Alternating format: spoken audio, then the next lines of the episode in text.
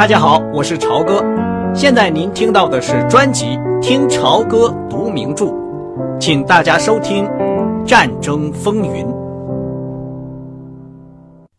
拜伦从医院后面一条小巷走了出去，在那儿有两个人正在把医院里死掉的人装上一辆双轮大车。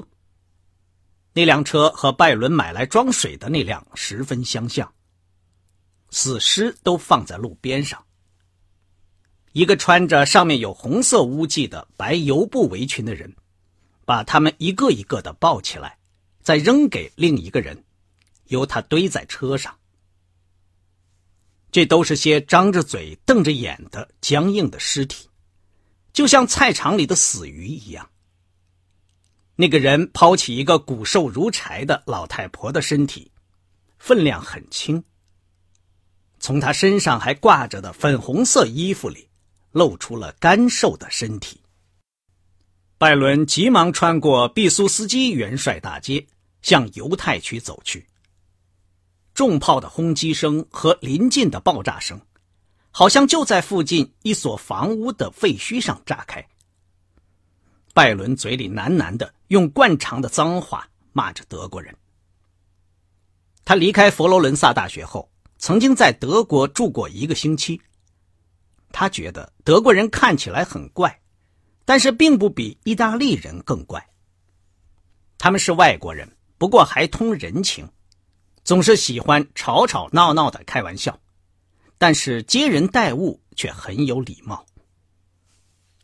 然而，就是这些有礼貌的德国人，却在这里包围着波兰的首都，用炸药和火热的钢铁轰击着它。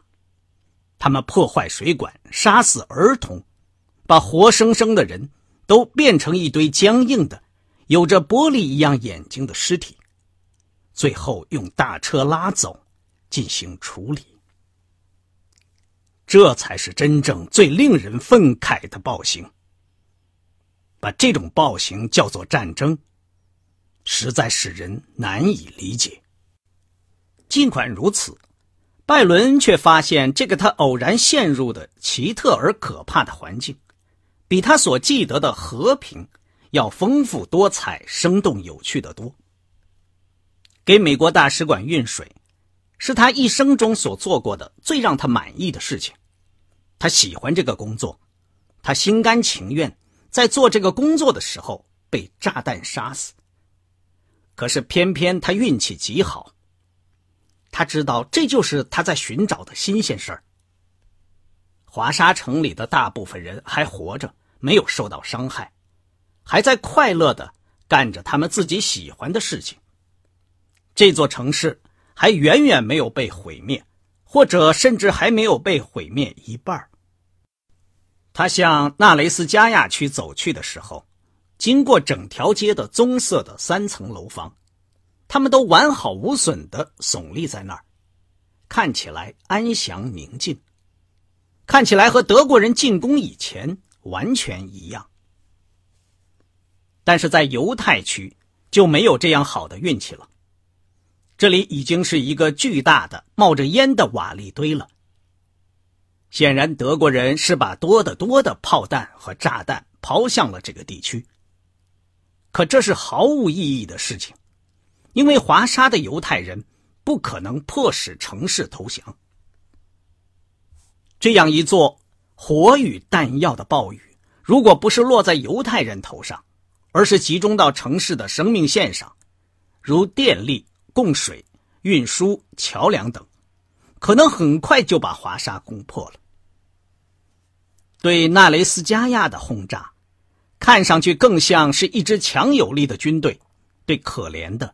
手无寸铁的平民进行的一场丧失理智的，并且浪费大量弹药的大屠杀。当拜伦在德国的公园长凳上看见“犹太人静坐”的字样时，他还是觉得非常奇怪，有时不相信这会是真的。对纳雷斯加亚区的轰炸，第一次使他明白了。这个初看起来有些奇怪的事实，就是德国人真的是在蓄意谋杀这个民族。无轨电车被炸得翻了个个儿，外面烧得乌黑。发胀的死马在街上成群的又肥又黑的苍蝇包围下，散发出恶臭。这些苍蝇有时会盯住拜伦的脸和手不放，还有一些死猫、死狗，也有一些死老鼠，散落在路边的沟里。他只看见一个死人，一个弯腰躲在门洞里的老头子。以前他已经注意到犹太人运走死人是多么的快，他们对待死尸是非常尊重的。他们把装死尸的车用布盖住，跟在他后面，沉默而悲哀的在街上走过。但是，尽管房屋被炸毁，不断的着火冒烟，到处是瓦砾，这个地区仍然充满着忙碌的、热闹的生活景象。在一个街角里，一所炸毁的学校外面。头戴便帽的男孩子和他们的留胡子的老师一起坐在人行道上，捧着大本的书在吟唱。有些男孩子看上去并不比这些书要大多少。报亭的架子上挂满了十多种用粗黑的希伯来字体印刷的报纸杂志。他听见一所房子里有人在练习小提琴。贩卖枯黄叶子的蔬菜。和表面斑斑点点的不成熟水果的，还有卖罐头食品和旧衣服的小商贩们，在人行道上站立着，或者在人群中推着吱吱发响的手推车。一对对干活的人，在把被炸房屋的瓦砾从街上和人行道上清除掉。干这个活的人非常多。拜伦对这个现象感到奇怪。因为在过去的几个星期里，几乎所有的犹太男人和小伙子，似乎全都从华沙冒了出来。他们挖战壕、灭火、修水管子。一个戴便帽、穿长袍、长着灰胡子的老头，弯着腰在一条战壕里挥着铁锹。看起来，这些干活的人都像是犹太人了。不过，他们的确看起来。好像在到处挖沟。班瑞尔·杰斯特罗没有在犹太公会的房子里，拥挤的、幽暗的、昏黑的走廊里，只点着些闪烁的粗蜡烛照亮。拜伦在里面找来找去，他突然遇到了一个他曾经看见在和班瑞尔谈话的人。这是一个留胡子的、整洁的小个子犹太人。他装着一只假眼珠，看起来眼睛闪闪发亮。他用一种德语和异地细语混杂的语言，告诉他班瑞尔正在检查公共厨房。拜伦立刻去找他，在一座灰石砌的巨大的罗马式犹太会堂里找到了他。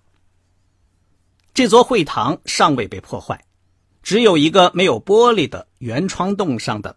石头刻的六角星破裂了。杰斯特罗正在一间低矮闷热的接待室里站着，人们在那里排着队，等候几个包着头巾的、满头是汗的妇女，从木柴炉子上的大桶里舀出香味浓烈的菜汤。俄国人，班瑞尔摸着胡子说：“这是肯定的吗？”是你们的市长把消息送到大使馆来的。好吧，让我们到外面去谈话。他们走到街上谈着话，远离开领菜汤的队伍。队伍里排着的衣服褴褛的人望着他们，想听他们在谈些什么，甚至把手掌都遮到了耳朵后面。我必须把这个向中央委员会报告，班瑞尔说。可能是好消息，谁知道呢？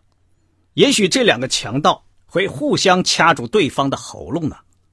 这种事情以前发生过，俄国人可能是上帝的使者。拜伦把娜塔莉的钱包给他，他吃了一惊。他是怎么想的呢？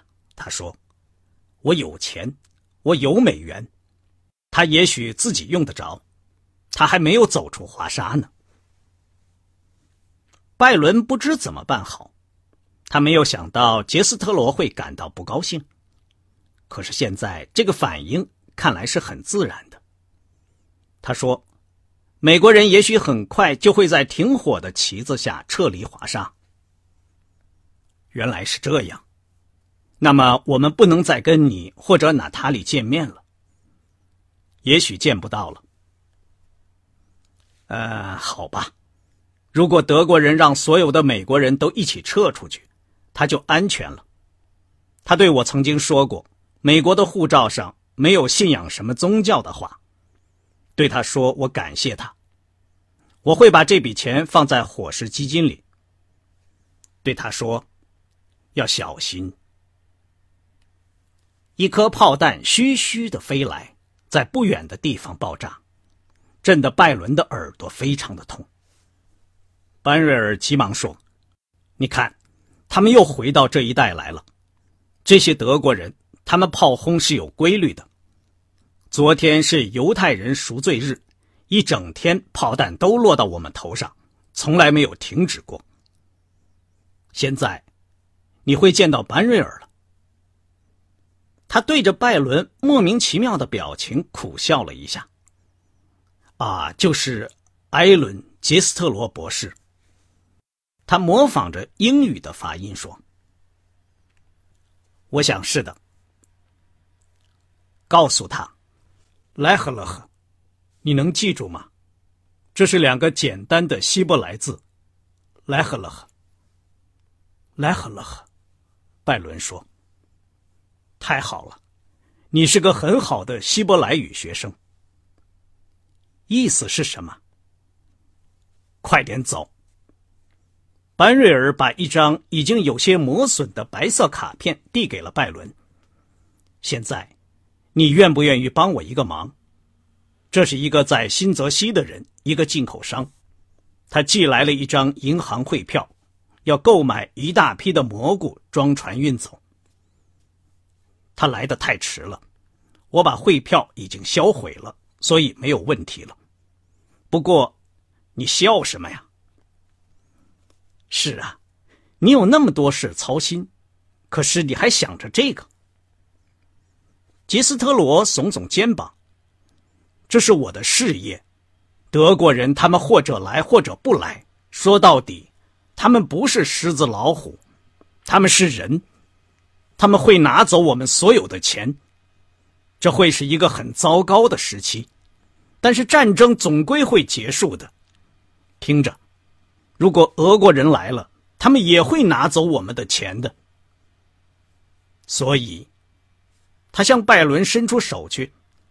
所以，上帝保佑你。还有，拜伦听见一颗炮弹很近的飞来的声音，这是毫无疑问的依稀的嘘嘘声和呼啸声。他打碎了犹太会堂的屋顶，穿了进去。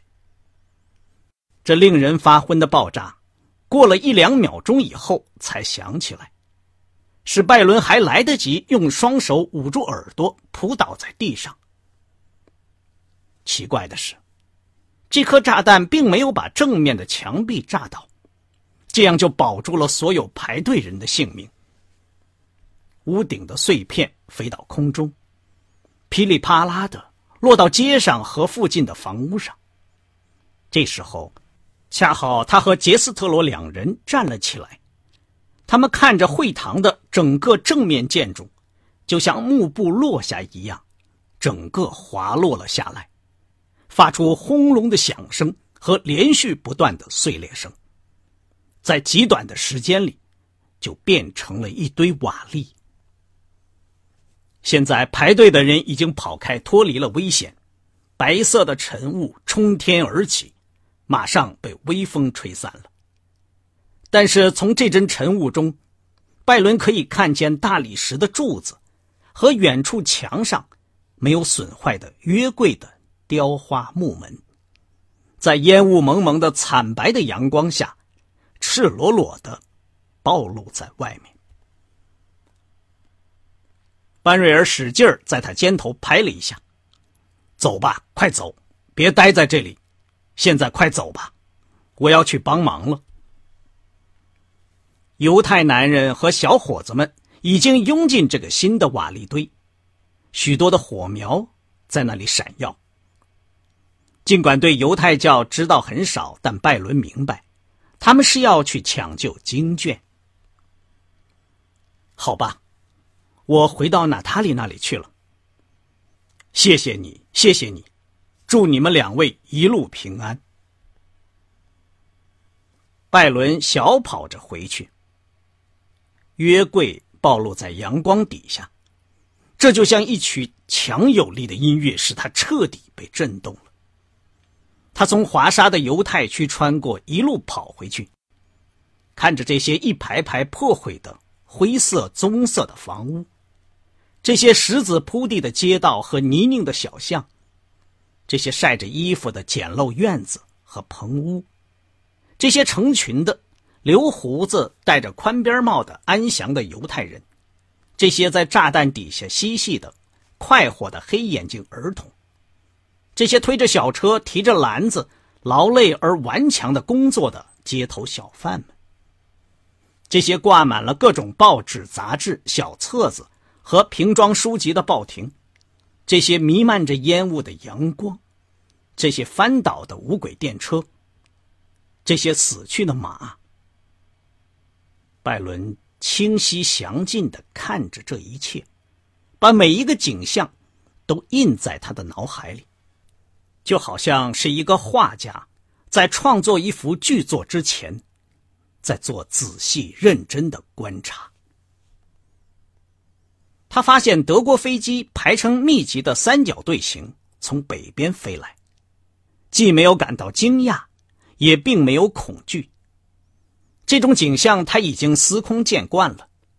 他继续小步跑着，稍微加快了一些速度，穿过逐渐空旷的。弹坑累累的街道向大使馆跑去。他周围的人看着天空，都躲藏起来。第一批飞机都是斯杜加，他们俯冲下来，喷出黑烟。拜伦听见房顶上波兰人微弱的机关枪在愤怒的回击。有一架飞机向他正在奔跑的街道俯冲下来，他跳进一个门洞。子弹噼里啪啦的打到铺路的石子上，石子向四面八方飞溅起来。他眼看着这架飞机升高飞走，然后继续奔跑，嘴里依然用惯用的脏话咒骂着这些德国人。拜伦慢慢有了一种感觉，似乎觉得德国人干得出来的最坏的坏事，都已经伤害不了他了。在他看来，他们无非是一帮下贱的、粗笨的屠夫。他肯定美国会立即从愤怒中站起来，跨过大西洋，把他们彻底打垮。要是英国人和法国人的确是太衰弱、太害怕，因而不能这样干的话，他想，在他周围发生的事情，在美国一定会成为报纸上的大字标题。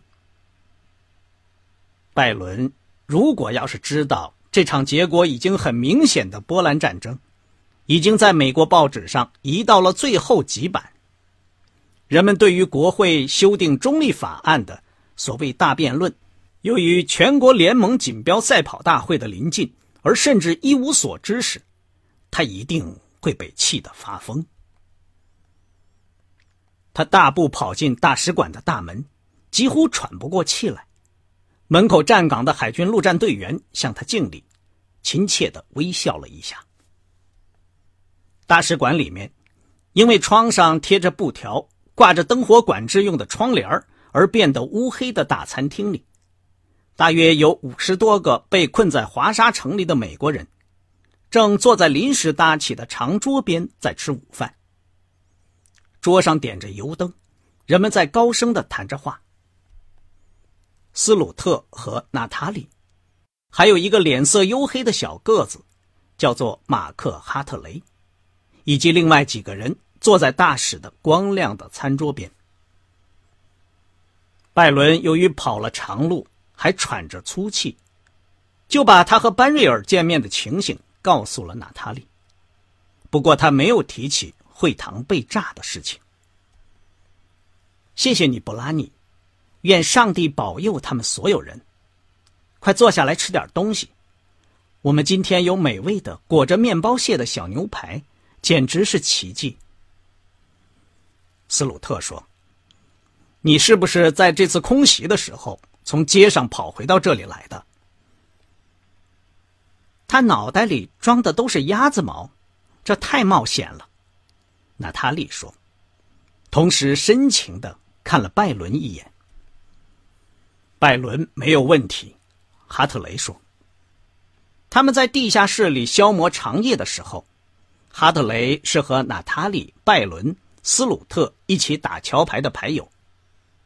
马克·哈特雷的名字以前曾经是马文·霍洛维兹，他喜欢对这么改名换姓开玩笑。他是个做进口生意的纽约人。拜伦在娜塔莉旁边的一个空位子上坐下，取了一块肉排。这个肉排有点古里古怪，并且黏糊糊的味道。但是在吃了一个星期的罐头鱼和香肠之后，它的味道还是不错的。何况拜伦又饿极了，他吃完了一块，又用叉子插了一块放到自己盘子里。斯鲁特对他笑着。又得意的环视了一下高高兴兴的吃着肉排的美国人，顺便问一句：“这里有没有人反对吃马肉？”我当然反对，娜塔莉说。“好吧，那就太糟糕了，你刚刚吃下去的就是马肉。”娜塔莉说了声：“哎呦！”拿餐巾捂着嘴，恶心的叫了起来。我的天，马肉！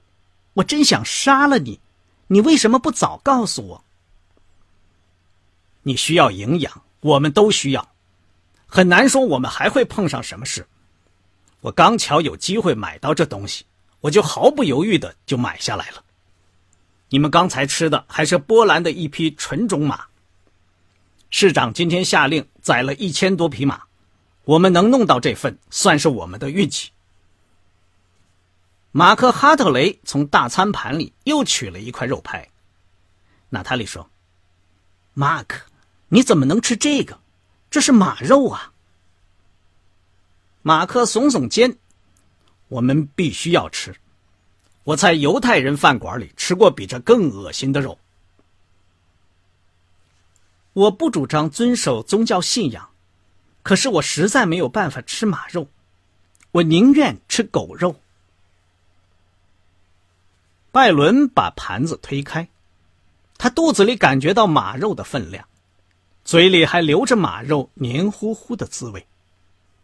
他又想起犹太人街道上苍蝇群集的死马的臭味这些都在他的意识里混杂成为同一件事情——战争。刚才您听到的是听潮歌读名著。战争风云，谢谢您的收听，我们下次节目再见。